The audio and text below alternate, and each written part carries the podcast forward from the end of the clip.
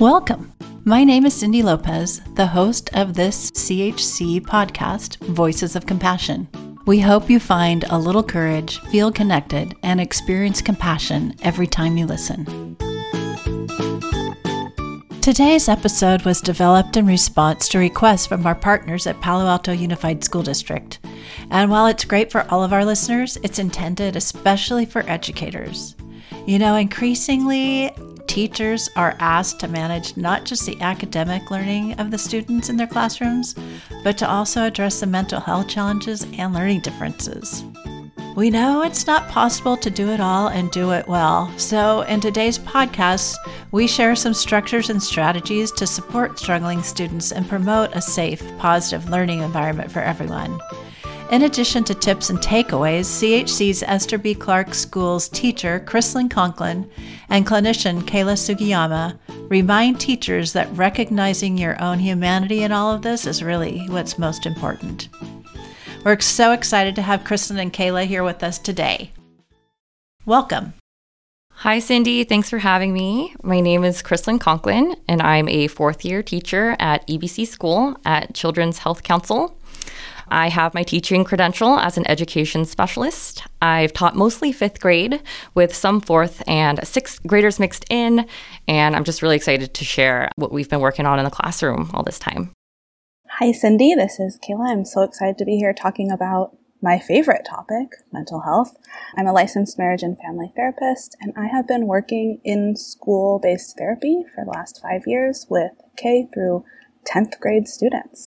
Thank you so much, Kristen and Kayla, for being with us today and to talk about this important topic. And we're talking today specifically about the K 8 classroom. So it could be that you're in a self contained classroom. You could be a middle school teacher where you have students coming and going between classes or sections. So, as we get started, Kayla and Kristen, let's talk for a minute about behavior that's associated with mental health challenges. It can take a lot of teachers' time and attention. So, what does that look like in the classroom? What are some of the signs of a struggling student? It's a really good question. It's a big question, too, because, like you said, behavior can take up so much space and time in the classroom when things are going awry. So, I like to look at behavior as communication. So, what is the student trying to communicate through their behavior? This could look like they're becoming physically or verbally aggressive in the classroom, making disparaging remarks to others, bullying, eloping. Those are very external behaviors, right? Those are things that we're definitely going to take notice of and look out for and they really disrupt the classroom flow mm-hmm. when you're trying to mm-hmm. teach for sure. Absolutely. The other kind of key behaviors that we're wanting to look for, maybe we don't see as much, which are those internalizing behaviors. So mm-hmm. behaviors where the student's shutting down. They're complaining about having a headache every day, a stomach ache every day. Um, they may be talking negatively about themselves, like, I can't do math, I can't read they're withdrawing socially. They're not speaking to peers as much. And those are kind of the behaviors maybe that are more traditionally associated with mental health and mental illness, right? Anxiety and depression. But I think it's important to know that those externalizing behaviors are just as a big of indication yeah. of mental illness. They're important. Mm-hmm. Yeah. To piggyback off of what Kayla opened with, as she said, all behavior is communication. A student might not have the social skills or communication skills to tell you exactly, mm-hmm. you know, what they're going through, what they need in the moment. So we have to be empathetic and the goal for the student is to get a need met. So, mm. particularly at EBC school, you know, think Maslow's hierarchy of needs. So a student might not have slept very well, or maybe they didn't eat breakfast. They're not quite at their physiological baseline. And then thinking about having them do a quiz in the morning or like academic work before even feeling ready for that, it can definitely spark some behaviors in the classroom. So we do see that often. We have strategies in the classroom to check in with students for them to either verbally or non verbally communicate these needs So that's also something to consider. For teachers, I think it's hard once you get into the classroom and you're kind of trying to get into your groove and get things going, and you have a lot of objectives you're trying to meet, right? So, mm-hmm.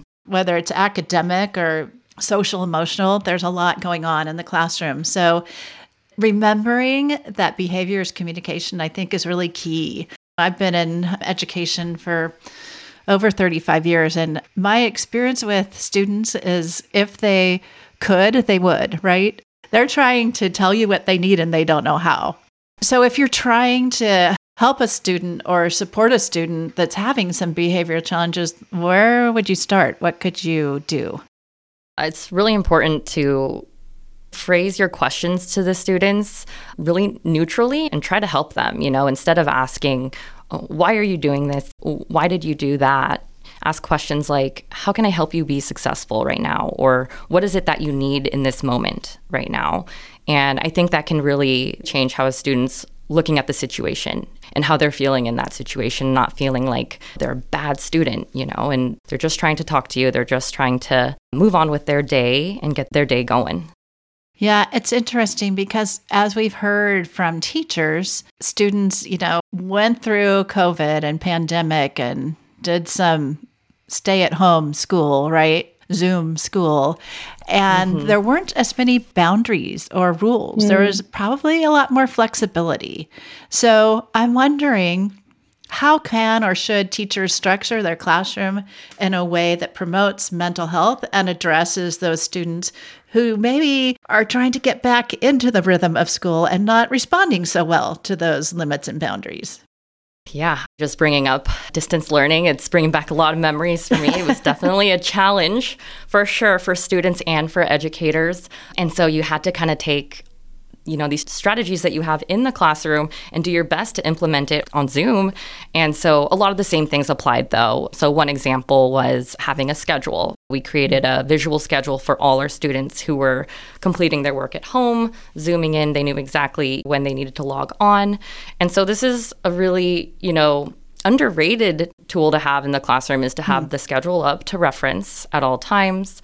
In the morning, we do take about 10 minutes during morning meeting to go over everything that we're going to go through in the day and front loading the expectations for students to know which classes might be a little harder. Maybe there is an assessment coming up that day. And so that'll take some of the anxiety out of it, you know, and in the moment you're kind of just springing it on them. They might have these reactions, but if they've had some time to kind of process what it is they're working toward and what they're going to need to work through, that's really important. They'll have the time in the morning with you to kind of talk about it and kind of ease their anxiety about it. So that's one thing is the visual schedule. And then another really important thing that we do at EBC is a quiet transition before every academic period. So, and oftentimes, you know, academic periods follow an unstructured recess time. So it can be really difficult for students to come from this high energy, unstructured space and then come in and just meet requirements to be student ready, you know, to have a calm body at their desk, to have all their materials gathered and just be in that mind space to be ready to work. So, having like a five minute transition for students to get water, to sharpen their pencil or use the bathroom, even take an extra movement break to get reset. It's so helpful to have that little buffer period for students to be successful. A couple other strategies that I have that any educator can implement in the classroom is having students designate a safe space Maybe students might not want to tell you that they're upset, you know, coming in from recess about a peer conflict or something. But if there's a corner in the room, a specific chair, a certain fidget that they have and they go pick it up, that's still communication and that they need a little bit of space before checking in with you. And movement breaks, a lot of students benefit from movement breaks. So it doesn't have to be individual, it can be whole group. You can do structured movement breaks, timed like two minutes of this kind of activity. And then you're kind of getting into it with your kids and building rapport at the same time as well. Absolutely. I think a big piece is the schedule. I mean, if I think about students that come into my office with high anxiety, especially in the younger kids, yes, absolutely, they need that structure, but even middle schoolers and high schoolers can benefit from the class routine being the same every single period so mm-hmm. they know what to expect, right? And they don't have to let their mind go wild in terms of what's going to happen in class today. In terms of strategies that I found helped students is making sure that whatever the break options in the classroom are going to be, right? Making sure those breaks are built in, but also giving them something to do, right? We're not letting them just sit at the back table or in the designated area or taking a break outside without a structured activity because otherwise they're just going to get stuck in whatever that mindset that's causing them to have a challenge. So, you know, giving them options like a Sudoku or a Mad Lib or a word search, something that will keep their brain occupied yeah, for a minute is really, really useful. I also think it's important as we're talking about coming back from the pandemic and holding limits and holding boundaries that it's really tempting to either go all in on like, here are the rules, here are the consequences, like you cannot step outside the line. Or the opposite, I've also seen with a lot of educators, is to take away all the expectations, take away all of the boundaries because the kids are pushing back so much. And I think both of those extremes do a disservice to our students who need to learn, right? And it's going to be challenging, but they need someone to hold that space for them, right? To hold the limits because that's communicating that you're caring. That's communicating that you know mm-hmm. what's going to happen. Yeah, and I did want to add it's really important at the beginning of the school year to practice the structure of the class and the routines and having a student demonstrate, you know, model what it is that student ready looks like or how to line up. I have fifth graders, so they're a little bit younger. You know, some of these things are going to need to be refreshed at the beginning of the year, especially after being in distance learning. And so you may have some growing pains with your students early on, but later in the year, once the repetition's there, they've been practicing, it'll definitely pay off for you as you've practiced each day. CHC's Voices of Compassion podcast is made possible by the generosity of people like you. To learn more about supporting CHC, go to chconline.org/donate. Also, make sure to follow us on social media for more inspiring and educational content from CHC. How can we encourage a healthy balance of learning or academics and mental health support in the classroom that allows students to thrive, but it's also manageable for teachers? What does that look like? I mean, firstly, I think it's important to understand that when a student is struggling with their mental health and whether it's depression or anxiety, their mood, their energy, their concentration is all impacted, right? And so they're not going to be absorbing academic material in the same right. yeah. way. So I think it's important to recognize that and know that and help build in as much as you can, right? As much as is manageable for your own classroom and for your own time. Ways to promote emotional regulation just in the classroom in general. Make it part of your routine so that then when they are ready, when they are in a space to learn, they can, right? Instead of just throwing more and mm-hmm. more and more academic expectations on them. Right. When you've built these coping strategies that you're able to access as a student, once you're there and you can kind of keep yourself regulated, that's when the academics are going to catch up. You know, mm. think of behavior and emotional regulation as a foundation for it. And it's kind of going back to my reference to Maslow's hierarchy in terms of, you know, self-actualization yeah. and self-esteem before any of that. Students need to feel safe in their classroom. And if they're feeling this anxiety, they're not going to be ready to learn. Yeah.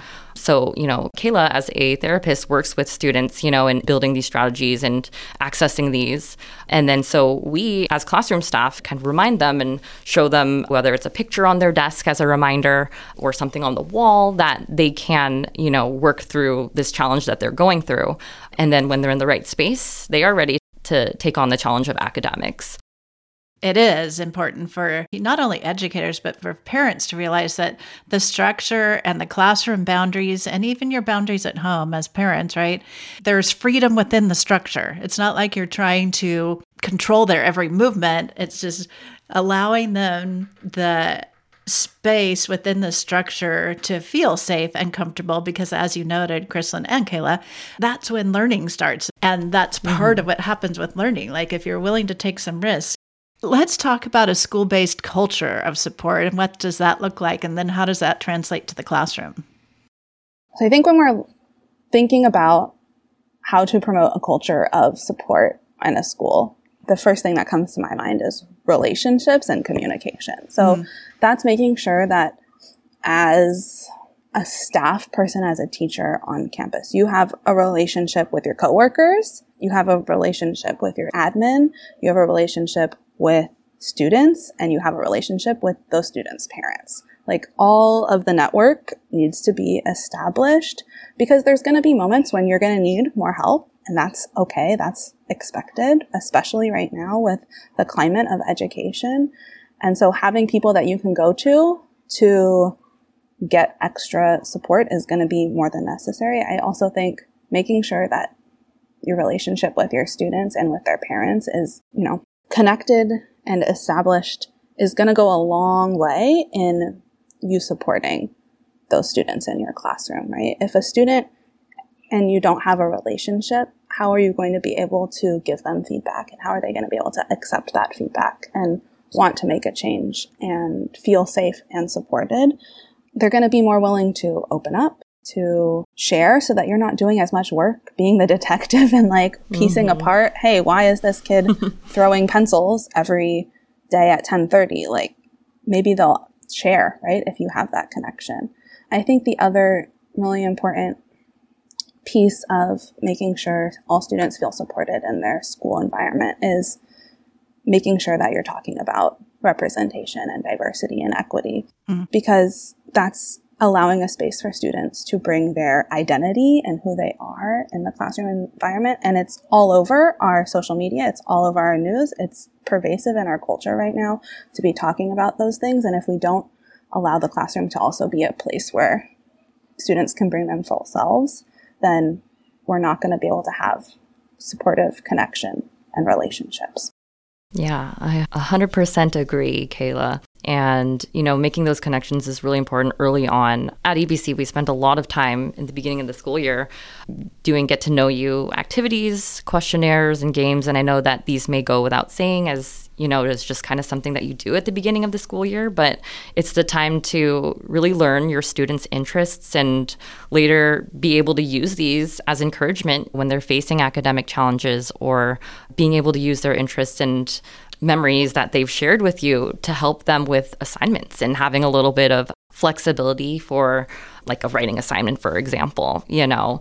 Letting students have choices and if they're stuck for whatever reason on an assignment, knowing your student well enough to suggest things to them that are of interest and that they're connected to is really going to help them get started. And then, like as Kayla said, you know, we have multiple staff in the classroom at EBC. So I know that this isn't always the case for educators, but simply modeling respectful communication for students to see and you know, just kind of being the mentor in the classroom is already a lot for students to take in and learn from. A specific example that I wanted to share of, you know, building community in the classroom is that at the beginning of every year, we create a class charter together.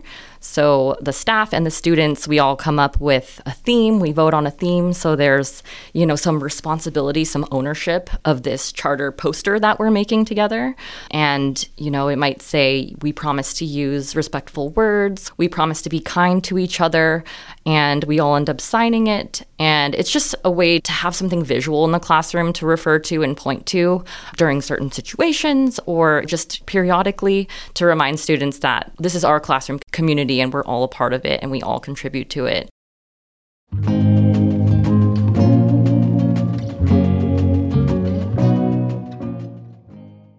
I'm wondering if there are any additional tools or strategies that you want to share with our listeners that would be easy to implement in the classroom and that would benefit everyone in the classroom, whether it's in the lower school, an elementary classroom, or a middle school classroom?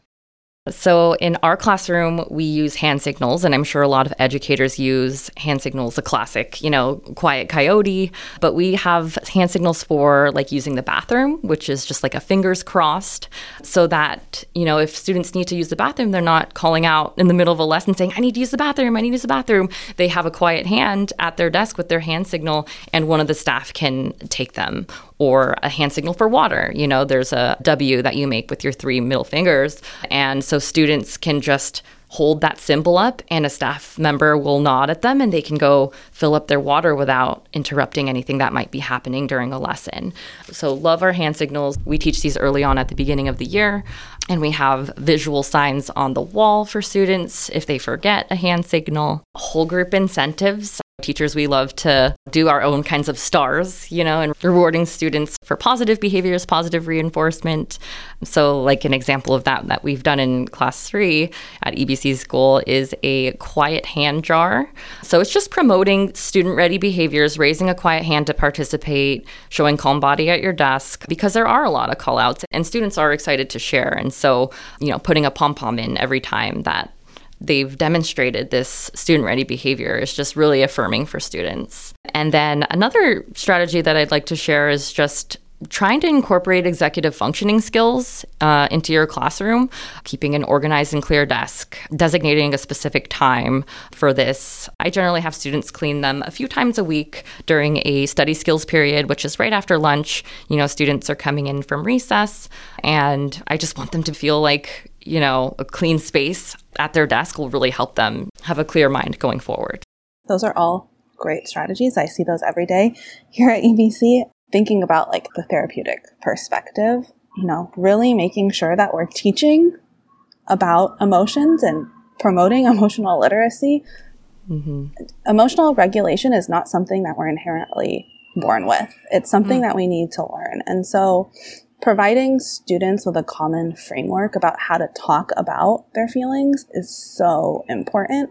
At EBC, we use the mood meter, which was developed by the Yale Center for Emotional Development, but there's so many great resources out there to fit with whatever like age population you're using, right? Like I've seen zones of regulation, there's Kimochis, there's just so many different ways, but making sure that your classroom has an established way that you're talking about feelings and emotions and regulation is going to go a long way in teaching how to be a student, how to regulate yourself in the classroom. I think one of my favorite things about EBC is every morning the classrooms do a morning check in. Mm-hmm. And so each student goes around and tells the whole class how they're feeling. And it lets staff know, hey, maybe this student needs a little extra support. And it leads to other questions like, hey, did you sleep enough last night? Hey, did you eat breakfast? Because those are huge things that are going to impact how the student's day mm-hmm. is run. It also gives peers an opportunity to know, hey, like maybe I need to give Johnny a little space today so that I'm not interacting with him as much because he's feeling tired. And I just know that that's not going to lead to a more positive interaction. And I think the other thing is how are we folding in social emotional learning or SEL into all subjects, right? Like, mm. can we explore the impact of emotion on characters in the story that we're reading? Can we talk about right. the nervous system in science? Like, how are we folding these into our regular academic subjects so that it's not you doing more work outside of all of yeah. the expectations of being a teacher. And then the other thing is just really focusing on building resilience and problem solving and confidence. You know, kids' self esteem is shot, right? Especially when they know that they're not doing their best when they're getting in trouble every day, when they're not following expectations. They want to do yeah. good. They want to do well. They want to be the student that gets praised but right now they're not able to. And so helping them build those coping strategies that we talked about earlier and opening up communication with them about what their goals are for themselves, right? We set goals with our students all the time. Like, what is the thing that you're focusing on right now? What is the thing that we want to work on? And how are we going to get ourselves there? Let's work together to get there because then they're going to take ownership of their behavior and be able to move forward. Yeah, you both have shared so many great strategies, and I'm guessing there are some of our listeners who are thinking, those are great. I do some of those things, but I still have students in my classroom. Like those strategies don't seem to be helping. So, what if there are listeners out there who are saying there is some behavior that continues to escalate no matter what? What do teachers do then? Yeah. And I think this goes back to what Kayla was explaining earlier. Communication with family, having that relationship built with the family at the beginning of the year is going to come into play here. And being able to reach out to them and to get some insight about if there's something going on at home, it can be really important for educators and classroom staff to just know what's going on. We have a really great flow of communication between home and school at EBC, and it lets us know when we need to check in with a student right away. You know, eventually we would figure it out after doing our morning check ins, but having that communication with the family, seeing if there's anything going on, seeing if there might be more specific ways to motivate the mm. student I also think, you know, every school is different, every school district is different, but at some point, calling in extra support or saying, hey, this behavior is outside of my scope of competency mm-hmm. and what I can mm-hmm. handle, and calling a team meeting with your administration and parents to discuss that can be one of your greatest assets, right? Because, I mean, that's the way that we get students at EBC. And I think it's important to recognize that that's not a failing of you as a teacher, right? That just means that the student needs more than what you can offer them in your classroom. And so let's help them get the supports that they need so that they can access education, right? Because that's at the end of the day what we want. Yeah. That's right. And I really appreciate that. And as we wrap this up and think about everything that you shared today and this episode, what do you want to leave our listeners with? I think kind of what I was talking about just a second ago, like recognizing your own humanity in all of this is the most important. Recognizing that it's impossible to wear every single hat that it comes with being a teacher. Like there is going to be a point, right, where you can't do everything and helping learn how to identify your own boundaries, I think is so important and calling on those supports that you have outside, right? Like your coworkers, your administration, whatever mental health support that you have, because otherwise you're going to get lost in trying to support the students who are struggling and like lose your objective as an educator and being able to focus on the actual education and supporting your students and caring for them at the end of the day. I have just a couple of points making sure that you are praising students yeah. for even the smallest successes. Yep. Yes. And at EBC, we say for each piece of corrective feedback, five pieces of positive praise for them because it's going to help them with their confidence and help them get through their day feeling more successful. And as an educator, hitting objectives and completing lessons is important, but depending on the headspace of your student that day, flexibility is something to be considered to promote trust, safety, and confidence in the classroom. And so just getting over like a smaller hurdle can help them feel that much more ready to take on the day. And so those are the pieces of advice I'd like to leave listeners with. Thank you so much, Chrislyn and Kayla, for sharing your experience with us today. And to our listeners, if you have questions, we do have resources that are available that we've noted in the show notes, or you can find them on our podcast website. You can also reach out to chconline.org if you want to speak with one of our clinicians or someone who might be able to help you, we're happy to do that. We also have some free resources. We have a learning specialist collaborative. We have a school counselors and wellness specialist collaborative. So those meet quarterly. It's an opportunity for you to network and build those relationships. As Kayla mentioned earlier, those relationships that are really important. We hope that you'll reach out to us and you can find out more at chconline.org. Thank you again for listening today. Visit us online at podcast.chconline.org. Make sure to subscribe to Voices of Compassion so you never miss an episode, and we'd love it if you'd leave us a rating and review. Have a question? Send us an email or voice memo at podcasts at chconline.org. We're here for you when you need us.